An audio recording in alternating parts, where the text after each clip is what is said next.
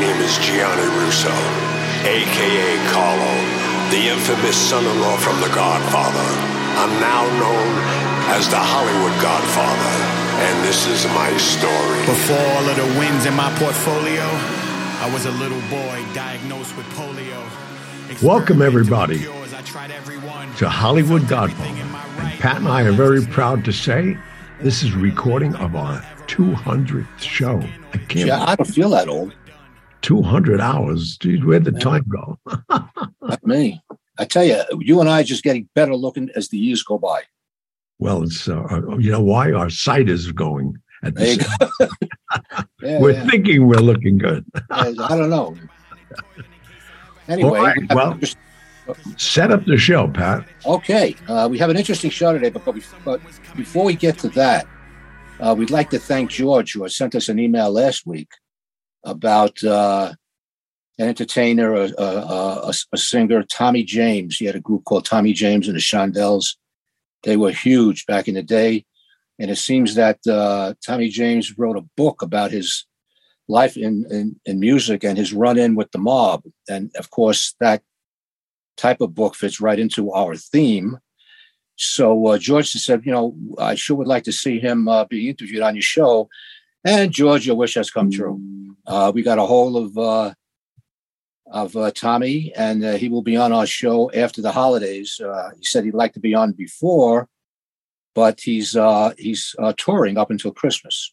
So we're- going to give him a break for Christmas week, and after New Year's he will be on our show. We're looking forward to it. And thank you, George, for the idea. And once again, you guys have ideas about shows, we'll do them if they're if they're doable.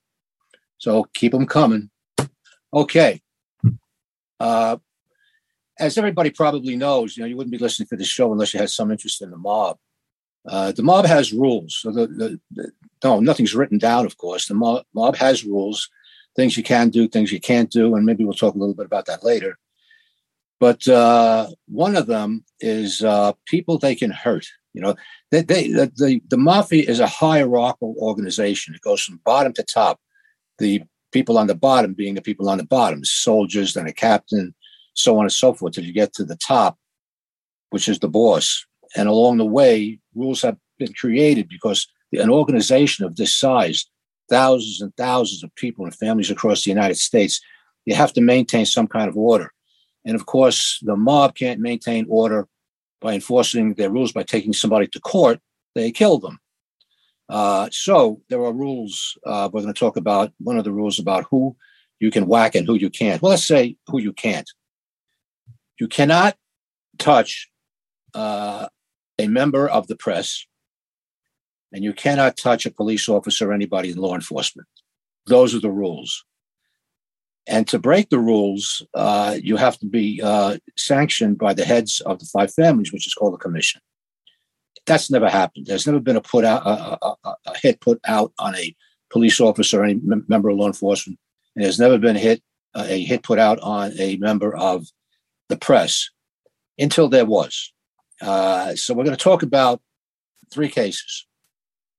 The first one being a reporter. Now, this was in the 1920s, and this was before organized crime became organized, basically. But they still had the rule: you don't touch. Well, let me ask you a question though. With, with uh, you're saying 1920s, so you're just talking about the press. You're not to kill. No, we're talking about the press now, because there was plenty of cops killed. But the cops, you know, when I talk about killed, I'm talking about sanctioned hits where you lie in wait for somebody and blow them away. The cops that were killed in the 1920s during Prohibition was part of the war. The good Right. guys get bad guys, and people get hurt. But this is sanctioned hits, organized hits. Uh, but e- even back then, you, you stayed away from the press, and you, you ask yourself, well, why? It's because the power of the press. You know, this is a secret organization. Uh, most people think so. Of course, there's the John Gotti's of the world who didn't.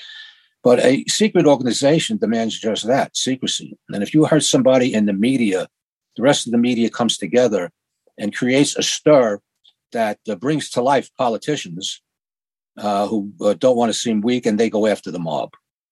So it's it's it's as simple as that. Uh, stay away from the press. We'll stay away from the heat, so to speak. So Jake Lingle, to give you some background, uh, was a Chicago reporter and I use that term loosely, and we'll see why in a minute. He was born in 1891. Uh, so this was, uh, you know, during the the the the uh, the 20s. He was in his 30s, uh, late 30s, early 40s, and uh, he specialized in coverage of the mob. And he was a very popular reporter. Now, I can't believe the Chicago Tribune was started that early in life. I knew oh, the Chicago, I still know the Chicago Tribune. Well, think about it. Cups and that all started, If they started back then, and they were around before Prohibition, this paper's over 100 years old, as is the Post and the Daily News. I mean, these are old papers. You know, new papers can't crop up. The competition is just too severe. If anything, uh, you're going to see the demise of printed news probably within the next five years. Most everything is online now, and even the papers that put out a printed edition have an online version and it's slowly going that, that way. But in, in its heyday, the press was extremely powerful. And to hurt a reporter was a death knell for whoever did it and the family that they worked for. And there'd be too much pressure. So along comes Jake Lingle, who in uh, uh, June 1930 was allegedly minding his own business, uh, walking through the uh, Illinois Central Randolph Street subway station on his way to take a train to a racetrack. He uh, liked to bet the ponies, and that's where he was going. Two men came up behind him and cut him down. And the world went crazy. It was just, they're still talking about this case today. Uh, he was shot twice in the back of the head and he was killed, and the press went nuts, which is just the reason why a reporter was never killed. And they demanded justice for this reporter. And then his reputation started to come out uh, he wasn't. Well, they, the, they offered you should let the US, at that time. They offered a reward of twenty five thousand dollars. That's like a, a, small fortune during that. Well, you, you're right because in in today's money, uh, well, they. Uh, I, I'm not getting to the reward, but oh, your twenty five thousand dollar reward, which today is uh, a million dollars. So they're offering a million dollars. This is the power of the press Yep. Actually, then politicians got involved, as we talked, you know, we just talked about. But then the real Jake Lingle starts to emerge.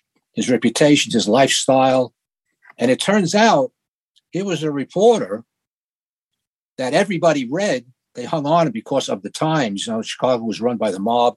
There was a story, if not more than one story, every day about Capone. Jake Lingle never wrote a story in his life. He didn't know how to compose a story.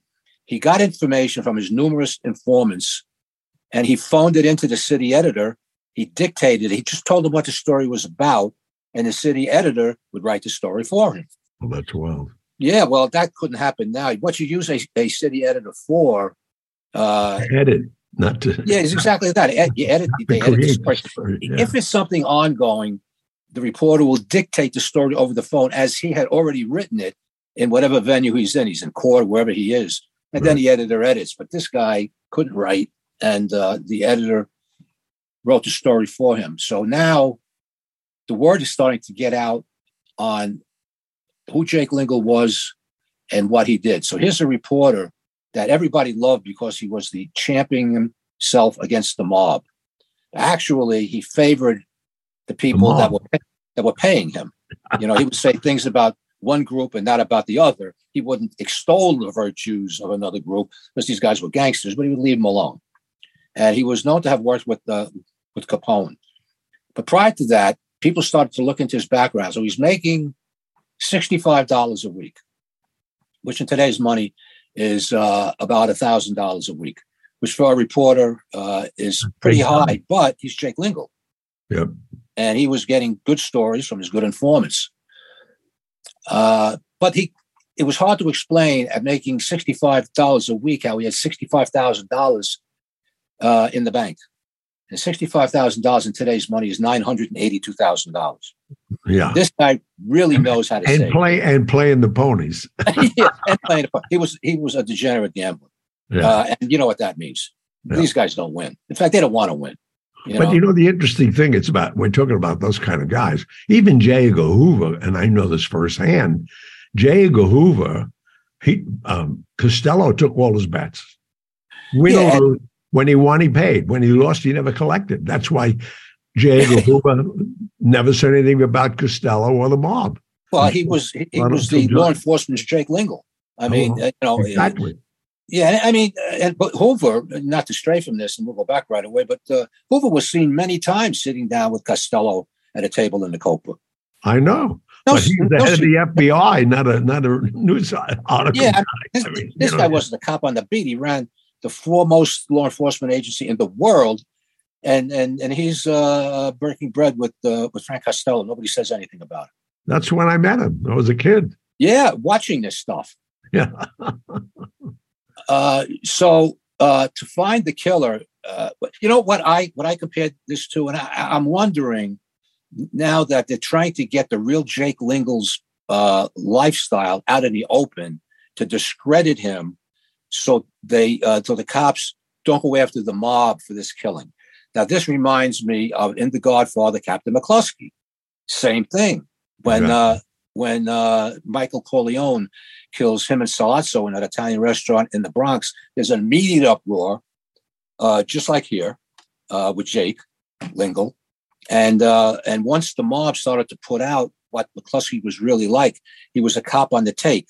Then it vanishes off the front page, and eventually uh, people realize that he was in the mob's pocket, and now he's not the hero cop that he was made out to be. And Michael eventually comes back to the United States. Well, just ha- just him being at Louis' dinner with Sollozzo Michael. What are you doing there? Well, but you know, there was no social media back then. There was no computers back then. The people believe what they read in the paper.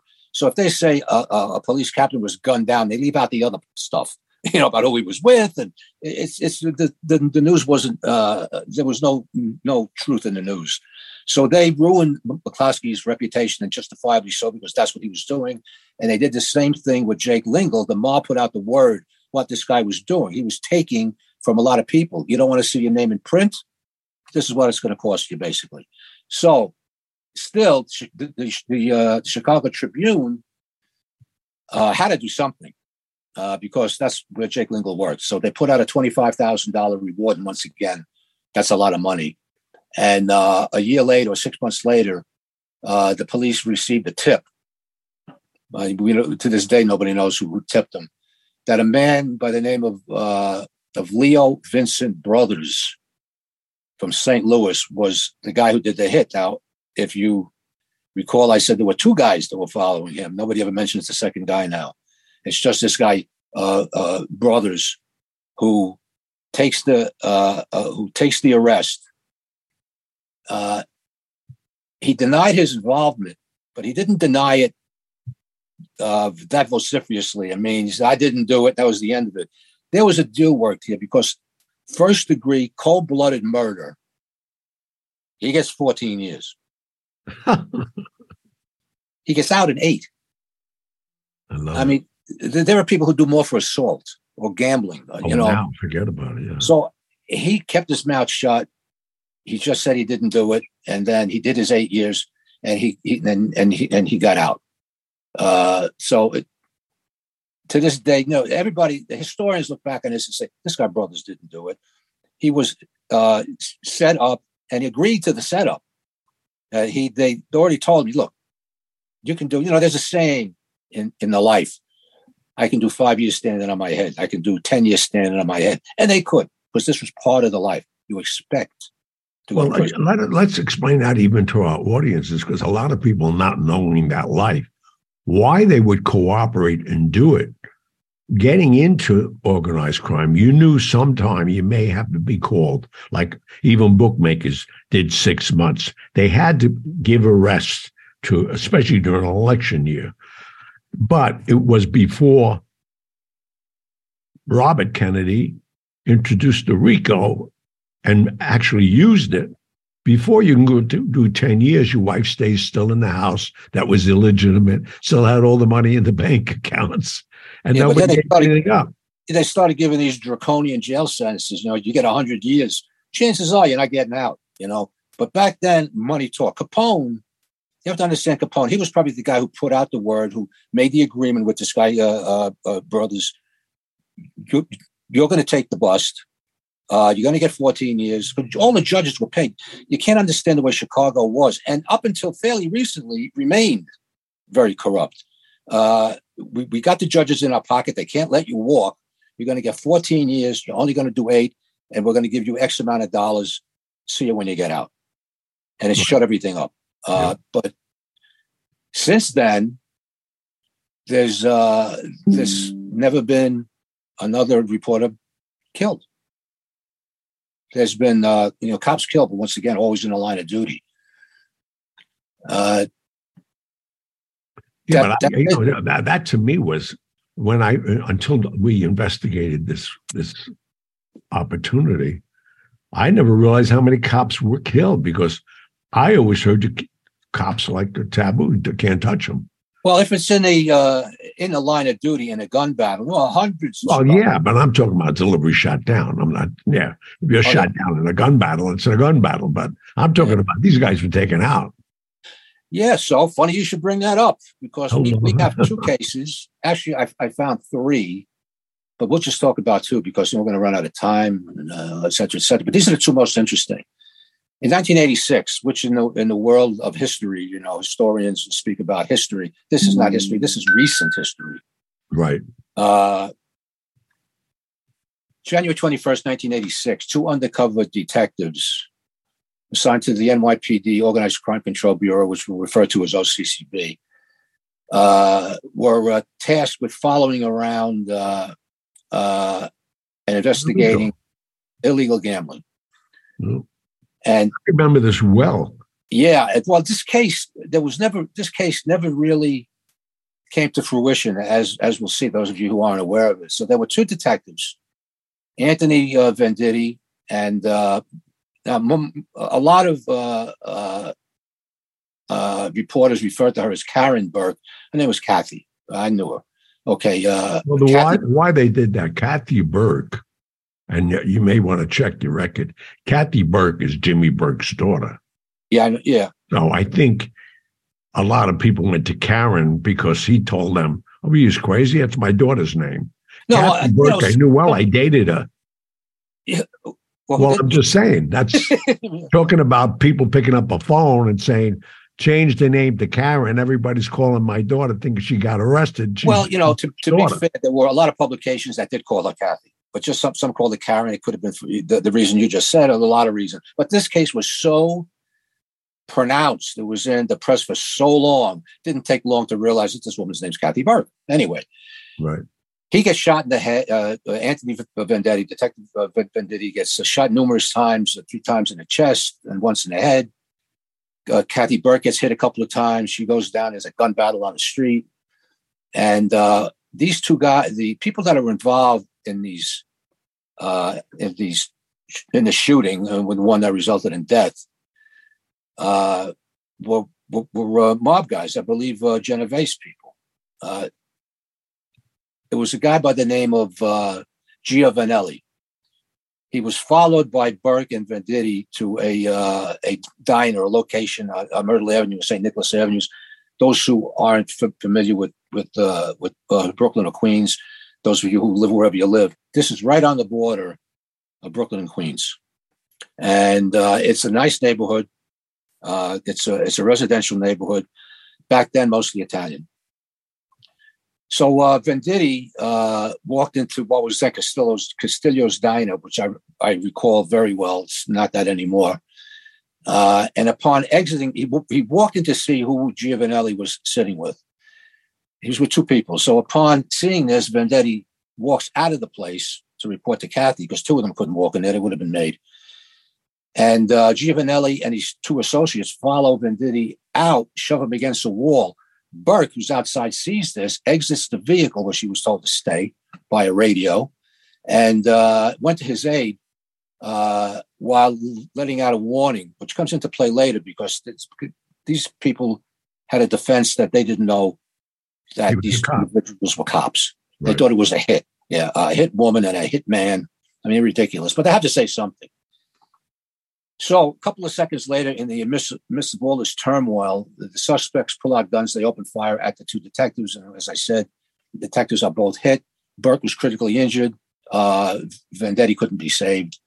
So Giovanelli, along with Stephen Maltese and Carmine Gualtieri, with the other two people, uh, uh, Maltese and uh, Gualtieri, that were in the diner, were arrested shortly after the shooting. And everybody thought, well, this is a slam dunk. I mean, many, all kinds of witnesses. So the first trial against the three men ended in a hung jury. Uh, in fact, one of the jurors was later charged with and convicted of uh, perjury for lying when questioned under oath that a member of his family hadn't been arrested or participated in a criminal proceeding. So that juror shouldn't have been on the, the, the jury because perhaps he could have been prejudiced against cops because a family member uh, took a couple of busts. So the second trial, after a a uh, a hung jury, uh, the, the, second trial ended in uh, controversy and a lot of anger. Uh, in 1988, uh, Gualtieri was acquitted of the charges against him on April 20th, but two days later, jurors considering the charges against Giovanelli and Maltese told the presiding judge that they were hopelessly deadlocked. Now, let, uh, let our audience remember this is two years after the hit. Yeah, well, and, and Gianni's right because a police killing requires and gets instant justice. If the cops don't do it on the street themselves, uh, they're brought to trial immediately because the, the communities are calling for it, at least back then. Yeah, there was a, a, a cop shot, communities went nuts. These people have to be uh, tried, convicted, and back then the. Uh, uh oh yeah, get them. We see, most of us see this on television now. They say, "Go get them." Yeah. Well, you know, it's ironic because Anthony Venditti is the cousin to Danny Venditti, who was my drummer for 20 years. So I heard about this all day long. I tell you, six degrees of separation from Gianni Russo, man. it's like crazy. Danny really? Venditti played, and Danny Venditti I know all my life. And then when you know I, I put my band together, you know, but yeah, yeah, I knew him. I knew he was a drummer. He was with me until he got diabetes till four or five years ago.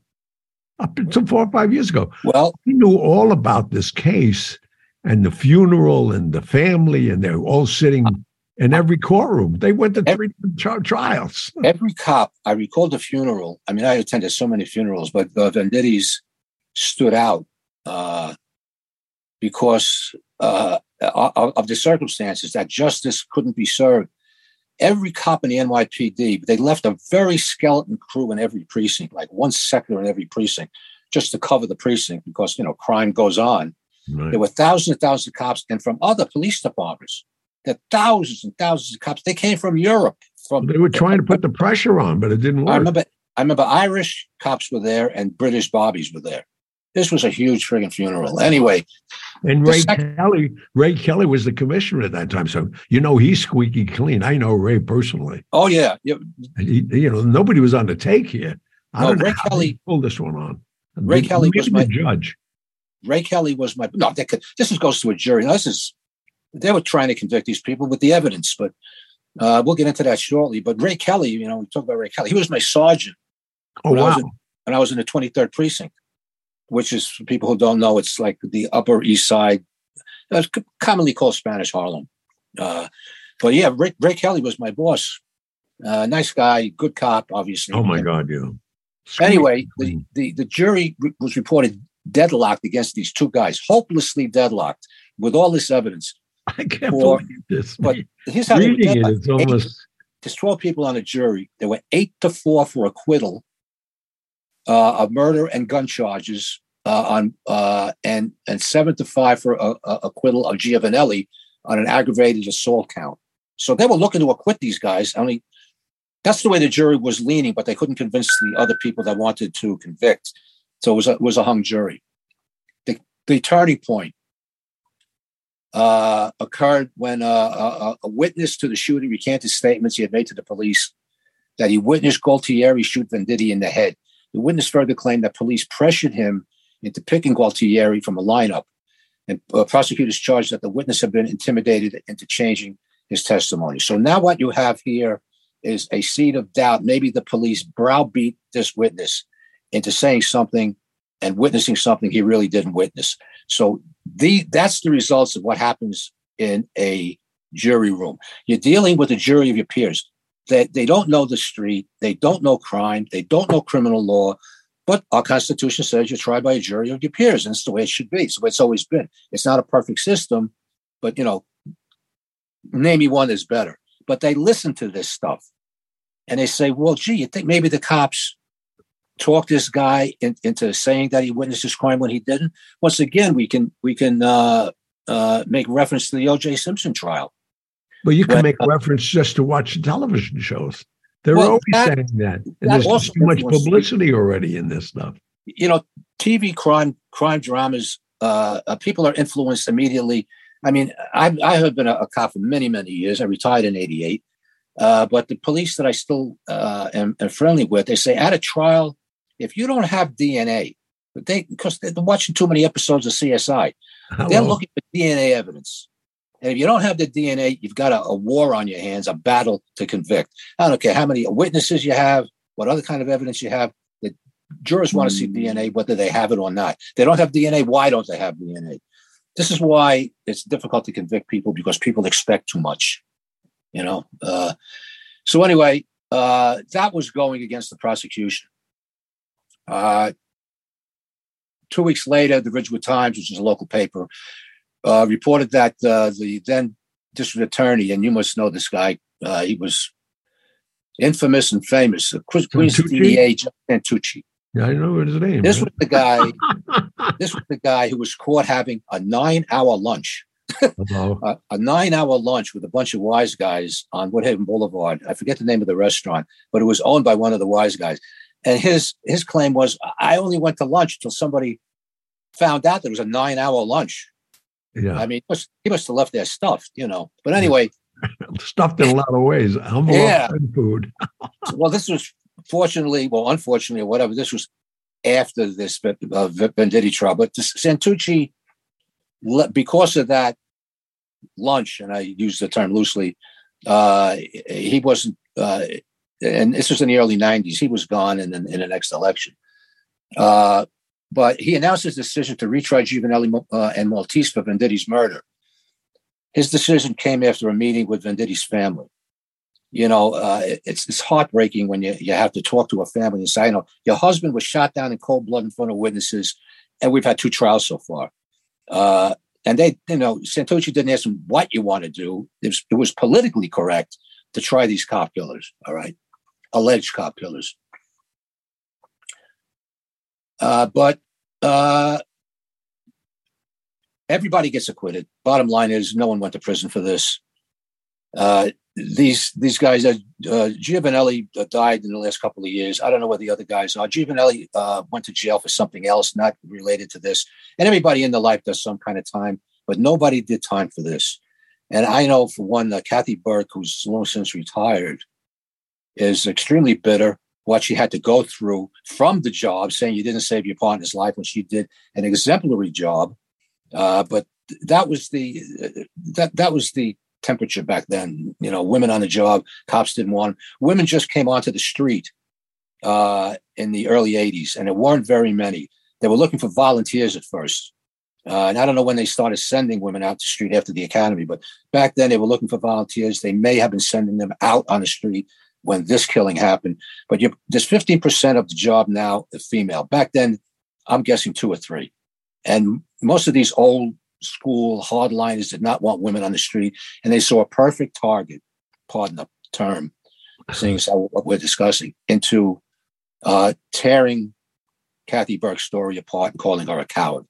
Well, she, she must have had a tough time anyway. She did. She had a terrible time. Well, her uh, father, I mean, uh, her assumed father, was Jimmy Burke. no, no. He did the biggest Lufthansa. Her I know, but that, that wasn't. She came. She, she I came from that. No, know, but the people, same. But having the same name of his daughter, that had to create a lot. Of, you know, it, it wasn't that. It was what the male cops were saying. You know, people don't know. Oh, you mean the people on the job in the locker rooms? Yeah. Yeah. Well, that saying if she had a guy on the job with her, he would have been there, and you'd be there alive today. And even talking to the press and, and not being shy about it. This this police woman, you know, she let this she let a partner die, and the press picks it up. People believe. It. You know, and I feel very bad. I can understand it, but but if we just put ourselves in the mindset of of, of a, a veteran cop, male, against a woman new cop. She's in a, a shootout. Yeah. You know, it's been psychologically proved women don't take to violence too well. Well, I, I, mean, we, you know, psychologically, I've heard and seen it. Women are not as violent as men, for the most part. I mean, we see a lot. Of, I mean, we read the, the press and watch television every day, but most of the people in jail for violent crimes are men. Uh, so th- this was something new, and it was it was a pity. That said, let's make some money. Okay, we'll be right back. And don't go nowhere. We know where you live. Oh yeah, we're gonna find you, man. If you don't come back. All right. I'm now known as the Hollywood Godfather, and this is my story. I'm happy to say Hollywood Godfather Robography is now playing on most platforms Apple Music, Spotify, Amazon Music. Listen to Joel Ortiz, famous rapper, and Arsenic the Heat record, multi platinum producer for Sony. Produced this record. I'm proud of it. There's 12 tracks. You got to listen to this. You never know who you're lying in a room with. So I broke a broomstick in half and let it groove with the concrete in the bathroom floor. It had a new tip, stashed it behind the toilet in case I ever had to use it. All right, we're back. Okay, so let's, you know. It's funny though, I want to just say one thing where I was sure. going with that before we went on a commercial break. I just came back from a uh, autograph signing convention and I did I did the same convention last year in uh, Parsippany, New uh, New Jersey, and it's called um, Chiller. And I'm sitting at my table with a, a, a young lady who's never witnessed crime like you and I have. Even myself, I've been shot, stabbed. and the security guard who is supposed to be watching us sees a 14 year old kid steal a cell phone. So he goes after the guy hmm. right in front of us. The kid turns around and stabs him almost to death. He, he punctured his liver. This guy's been on the job. He was doing security work just to get extra money. I hope the girl, the girl next to me almost fainted. She'd never seen crime like this. That's what was fresh in my mind when we were just talking about. How did did Kathy they? Berg. They they got the guy on the scene, right? I mean, they, and immediately. And how how did the uh, how did the security guard fare? They took him out. He's still in cr- critical condition. I checked on this with, with, you know I check all the time. It's only wow. three weeks ago. I tell you, you know, p- people uh, talk about being shot and stabbed I'd I'd much rather be shot. Oh my God, yeah. Now there's no uh, unhesitatingly, I'd much rather be shot. This I've been stabbed. I've been stabbed in the eye and uh, elsewhere. Uh, eh, you, you don't want to be stabbed. It's, it's, horrible. First of all, it's it's up close and personal. Oh that's, yeah, that's one thing. And I don't care how tough you think you are. When somebody is on top of you with a knife, it's uh, it's it's upsetting. Well, I was, uh, you know, my, my, situation, not to bring it up, but Lorenzo Morales in my club, October 28, 1989. The guy went for my jugular. Thank God I was agile enough to go back and avoid it. But he cut me along my, my chin. Now, anybody's ever cut themselves, male or female, shaving. I got 81 stitches. That's a big cut. Well, any I would, any, I would rather be shot myself too any any skin that's on bone, I mean, bleeds profusely. Oh, I know. Uh, and besides that, when when you get slashed, coming from somebody who has been on a few occasions, you don't feel anything, right? Until you do. Until then you're numb. and then you know. Your I fingers, mean, your fingers are dingling. oh, geez, it's a hor- horrible thing. There was uh, not to sway too far from the from the subject, but there was an experiment a couple of years ago that's on YouTube. Those of you who want to want to uh, see it, uh, where uh, it was it, it was a, a, a, setup. It was an experiment. A guy with a knife versus a guy with a gun, and they were 27 feet apart. And uh, the cop's gun is in his holster, and the guy's uh, knife is in his in his waistband. It was a fixed blade. Didn't have to open it. And when the bell went off, the guy with the knife charged the guy with, with the gun. The guy with the gun did not have a chance. 27 feet. Wow. Why? Uh, so uh, you can't, and you know, people underestimate distance and knives. Guy with a knife from 27 feet can be on you. I think it was in 1.4 seconds. Why didn't the guy just empty his gun on him? How about it? He didn't have a chance. He didn't have a chance to get it out, point it, and shoot. The guy 27 was seconds. Yeah, and it just wasn't one try. They did it many times. This was a legitimate scientific experiment. Wow. And you'll see the video uh, on YouTube if you can find it. I don't know what you put in, in, in, in the search engine. But uh, yeah, guns much worse than knives. Okay. Uh, amazing. Uh, Detective Venditti, I hope you're resting in peace. Yeah. Now we get to something a little different. Uh, it was a, uh, an NYPD officer by the name of Ralph Dols, D O L S, in case anybody's following along here. He made the mistake of marrying the ex wife of a mob guy. Uh, and naturally, this is radio, for lack of a better term. And you can't see the wife. I don't know, Johnny, if, if you if you looked at her, a real blonde bombshell, you know, real statuesque blonde. Right. But she's divorced. She divorces the guy, and and it wasn't, you know, she got divorced Tuesday and married the cop on Wednesday. This is respectable amount of time in between. But the, the guy's name was Caceres, C A C E S E, that's how I pronounce it. Right. Uh, or Cassis was the ex husband and was incensed that uh, this. Oh, he's alive. He, he it was a divorce. Not he didn't die and she married a new guy. No, no, divorce, regular divorce. Why and like for the rest of her life, maybe she couldn't get married. But the the worst crime was she married a cop. Hello. Okay, so we got this guy Ralph Dols, who uh, was a good cop, uh, bodybuilder. Uh, marries this woman. Everything's going fine. He's on his way home. He lived in Westchester County. He's upstate in New York. And two guys pull alongside of him uh, as he's getting out of the car, and they get out of the car. And he didn't know what was going on. His last words were, "Hey, what's up?" And they shot him numerous times and killed him. Wow! On the, the two hit two hit men on the orders of uh, this guy, this woman's ex husband. Now, was he a major, major guy in, in the mob? And what family do you know? Uh, no, they don't. They don't mention the family. Uh, no, he was he was a soldier. He wasn't a. He wasn't a. I don't think he was a boss. He wasn't a captain. Okay. Okay. Uh, uh no. Anyway, two guys. Uh,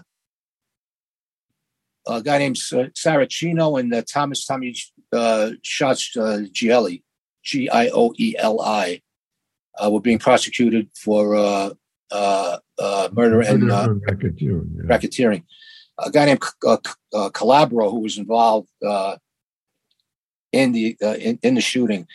His excuse was that when Cacace gave him the order, he never told him he was a cop.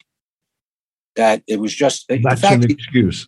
they invented a they, they invented a backstory that this guy uh, worked in a bodega. He was a Hispanic guy, and he did something wrong. Whatever it was, stole, insulted somebody, whatever it was, a legitimate in their world, a legitimate reason to kill somebody. So now the next day he wakes up and finds out that he shot a cop and he's eventually arrested and he flips. He said, I'm not, I'm not going down for this. I didn't know it was a cop. So people might ask themselves, what the hell's the difference? You have a dead guy. Well, there is a difference. There is a big difference. well, there's a big difference in the law, not the fact that a cop is dead. Oh yeah, that. no, no. It's the law itself. If you if premeditated the uh, murder uh, in in uh, New York as this was. You kill a civilian, it's premeditated murder of a civilian second degree murder, punishable by 25 years to life. First degree murder is the same thing, but different categories. If you kill uh, on contract, if you kill a witness, if you kill uh, more than uh, uh, more than two people, or if you kill a police officer, it's first degree murder, which at the time got you the electric chair. There was no gas chamber in New York. They fried you. So this guy, uh, uh, Calabro, he's not going for this, and he flips immediately. And he said that uh, I, I, I wasn't told. And uh, they organized it very well. For those of you who don't know how a, a killing is organized, it's just like following somebody around. And gee, this looks like a nice spot. These killings are carefully planned because if they don't get away with it, they're looking at, at life in prison or at least uh, hefty time. You know, you you, aren't going to do as we spoke in the, the first segment. You're not going to do brothers time. Get eight years. You go away for a minimum of twenty five. So the kill car has the two shooters. Then there's always a crash car. If there's uh, bad luck, the police are involved and there's a chase. The crash car crashes into the pursuing police car, and they uh, and uh, a few miles away, there's what's known as a clean car. They ditch the car that they used for the killing, which is always stolen. They go to where the clean car is, they jump in the clean car, and they take off. That's the plan. And he laid all this out. And uh, he said he had no idea he was a cop. Tommy told him uh, that it was his boss, told him that he, uh, Dols was a Mexican that worked in a Queens uh, social club and uh, he did something wrong. They didn't go into it in all the research I did. Uh, and uh, on his stand, Calabro says, We don't kill police officers. And we don't. Uh, they don't. Because once again, the heat. And it's all about business. It's not that they don't want to keep, uh, kill cops because they're nice guys and they're defending. But he was uh, from the Colombo family, this guy. Was, oh, oh, Colombo? Yeah. Okay. anyway, so Calabro felt he got screwed and he's going to testify, uh, and he did. So uh, Calabro uh, uh also testified uh, how Tommy Shots, who was uh, a guy who feared he was going to hell because in, in his past life he, he killed a nun during a mob. they figured these guys are very religious, you know. And I, as I was growing up, and I grew up around them, I always wondered. I mean, these guys are whacking people left and right, or if they're not, they're breaking crimes, committing felonies. How come they're so religious? They're looking for a pass when the day comes. That's the. What do you think, Johnny? I don't. I have no idea. I mean, no, I mean, you're killing a nun or a, a, priest. I couldn't even bring myself to it. It's well, uh, money. well, there's a famous case in the, the Upper East Side where uh, uh, two guys uh, broke into a church, raped a nun, and carved a crucifix into her body. Well, I don't know about that, but I mean, 1986. I mean, uh, no, so bottom line, though, they get they had to be psychopaths to begin with, and see you later. Well, uh, nuns. The, the moral of the story is people of the cloth are more fair game than cops. They sooner kill a nun than kill a cop. They, they just don't do it because it hurts business. Okay, so uh, there's a two week trial, uh, uh, which is uh, alleged, prosecutors allege that uh, Joe Cacace ordered the murder because he was jealous that the officer Ralph uh, uh, married his wife. So jealous that he ignored a long-time mafia code that prohibits members uh, of the law from being killed. So the government's case relied on the testimony of two confessed killers, Calabro and the, the other, the guy who was driving the getaway car, who said they ambushed Officer Dols outside his home with gunfire on an order from Cacace uh, delivered through uh, the Colombo chain of command. So they never got it personally. So the lawyers for, uh, for argued uh, throughout the trial that the witnesses, uh, Calabro and uh, uh, Competiello, were pathological liars. What else are you going to say? Who implicated uh, Mr. Cacace to gain leniency from prosecutors in their own cases, which could happen. Each just pleaded guilty to killing multiple people in the 1990s and they face life in prison if prosecutors do not successfully intervene on their behalf. So they were looking at going away forever. And that's why they said they got orders to kill this particular individual without knowing they were a cop. If you don't know they're a cop, the death penalty is off the table. Uh, a, a, a, longer uh, uh, prison sentence is off the table. And worst case scenario, you'll get out in 25 years. Best case scenario, maybe sooner.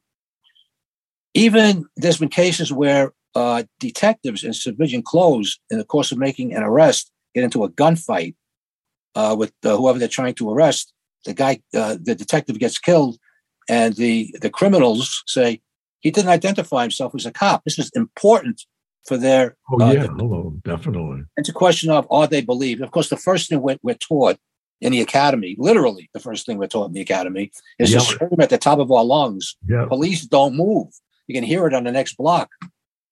So I mean that that excuse uh, that excuse doesn't uh, always work. Anyway, throughout the trial, uh, Cacace, they said, was the picture of nonchalance.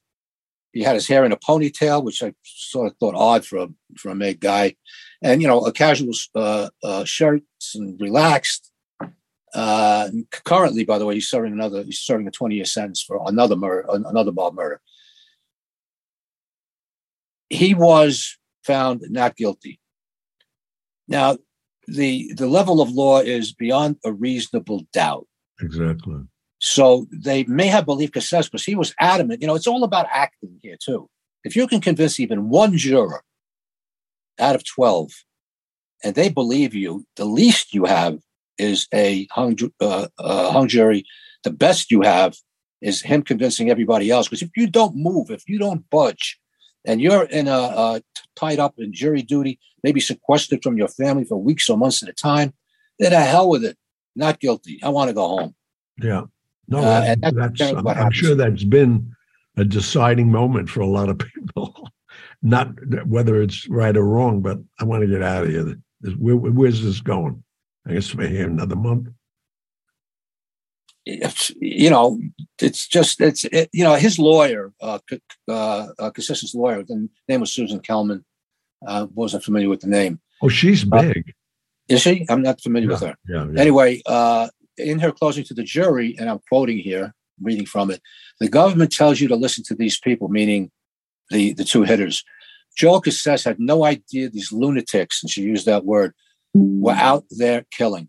So you have a choice you know, this is a battle of the lawyers now, basically. Yeah. Who, who does the best closing argument?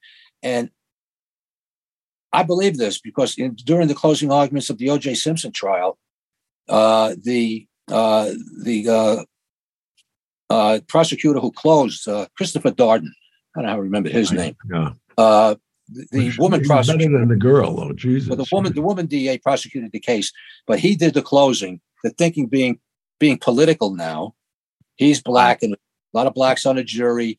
So let's they play politics. So uh, uh, Chris Darden, the first words out of his mouth was, "I know this is going to be a very difficult case for you to decide." How silly! He, he should never have said that. And to this day, he planted the seed. He planted the seed. He, to this day, I've seen him on talk shows over the years, and he he relives this, and you can see this guy is in tremendous pain psychologically. I never should have said that because now the jurors who haven't seen it, this jury was sequestered. So the jury who hasn't seen their family for months now says, hey, if it's hard for him to figure out, who are we? We're civilians. Hello. And they go home with a clean conscience because the DA told them that's it's too difficult and you're using beyond a reasonable doubt. The DA created the reasonable doubt. Yep. Well, that's that's their duty. I mean, that's what their job. That's what they're getting paid for, like you said. That's why you go for the the big bucks attorneys who have won so many cases, and even the jurors know them that they won these cases. Right? You know, it's yeah, so and, funny how much they know. And even though they're sequestered sometimes, and sometimes they're not, these guys well, are on it, the news shooting their mouth off on the on the steps of the court. Yeah, in a in an organized crime case, uh, the juries are sequestered for obvious reasons because they try to reach the jury.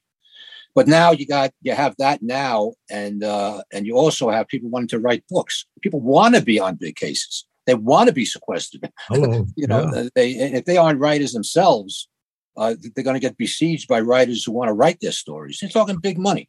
You know, Gianni, you and I ought to write a book someday. I think we should. Maybe a couple. Yeah, let's do that. Yeah. And talking about that, we got to let you know our book is out. You know, the sixth yeah. family is out. So there's no reason that you don't make it a Christmas gift or, uh, and if you even want it personalized, get in touch with Pat. We'll sign them. Yeah, we'll do it. We have a whole month, a whole month, and go. Yeah, go uh, you can have the book on Monday. Yeah, it's on Amazon. Just put in the uh, the sixth family. You can either write it out sixth, or you can put six with a th. It'll get you to the book you have a choice at this point of uh, of a regular book or an ebook, depending on what you want. Uh, Gianni is now in the process of doing the audio book. Right. Uh, as he did the audio book. Weeks. Yep. Yeah, he Gianni read the audio book for the for the first book and did a phenomenal job.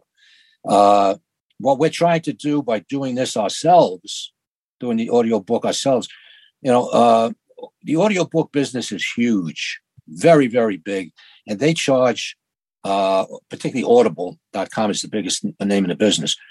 They charge a premium price for audiobooks. Now, a book our size in print, uh, 300, I think 336 pages, I think it is, yeah. uh, would command the price of about $30. Now, we, I find that obscene. Uh, you know, with, you know, our, we care about our listeners, we care about our readers. So we decided to do it with all the professional equipment there is. I'm just going to say, just like any other audio book, obviously a different story, but we're drastically, drastically lowering the price of that audio book because it's all about the readers. And, and the more, uh, and the more as you can tell, we are currently recording our 200th hour of broadcastable podcast. Why shouldn't we just do it and you guys get, get the compensation for by getting? Yeah, we're here for we're here for a reason. Price. Yeah, yeah. hey Johnny, we're here for a reason. It's because of these people who are listening to this. Hello, definitely. and the people who bought Hollywood Godfather, and after four years, they're continuing to buy Hollywood Godfather, which is unheard of. I mean, there are books out there like uh, where the where the the the, the uh, uh, Crawdad Sing been on the bestseller list for five years. That's an anomaly. That's oh, the Bible. Look at the Bible's it's still a bestseller. And that's that's on the bestseller list too. But I mean, to have a, a hardcover book out for more than a year is almost unheard of. After a year, it's out of print. We're going into year five with this. Thing. And we thank you. Oh yeah, definitely thank you. And that's another reason we came out with the soft cover immediately because we did the statistics. It lowers the price, and we'll have a bigger audience. And why should you pay ten dollars more for the same story? Exactly. And this is uh, this isn't a uh, a mass market produced soft cover. This is a trade paperback, which is the same size as a hardcover, only with soft covers. Why why should you pay thirty dollars for that? Because this is a longer book than Hollywood Godfather. The price would have been twenty nine ninety five for a hardcover book, and we don't want to do that. To, you. would have made us more money, but we don't want to do that to you. So we decided to go trade paperback, uh, which is the same thing with a soft cover. And uh, we lowered the price significantly to eighteen ninety five. Uh, and the uh, and, and uh, the uh, the audio book will also be eighteen ninety five, whereas it would have been at least thirty dollars, probably more, because you you have to get producers and sound people, and uh, Gianni is an actor; he can do this easily himself. And we have our producer Mike Austin in LA, and they're doing a superlative job. When do you think this will be uh, ready, Johnny? I'm thinking it'll be ready in two weeks. That's good because it takes time, a lot of hours. When they hear this show, number one, it'll probably be out. That's true. When this uh, is out, just uh, check check with Amazon. We're, we're I'm doing this and diligently doing it in our own studio in my own home. So it's going to give me a, a, a tremendous opportunity and more hours in the comfort of my own home during the winter months to read. and the chances are, when chances are, if you're home, you won't go out and get mugged in that crime-ridden city you live in. There you go. Hello. okay, folks. Uh, time flies. You know, yeah. that's the show. Two great shows, and thank you, and thank you for giving us the privilege of our doing our 200th show. Because without you, we have nothing. Remember that. Anyway, those also we have to say those of you who live in Australia, uh, we did an interview a little while ago, and Gianni will be doing another interview on the on, on the radio uh, later. So check yep. that out. That's where you live. All right. Thank you. Thank you, Pat. Okay. Good night, Gianni. Good night. God bless.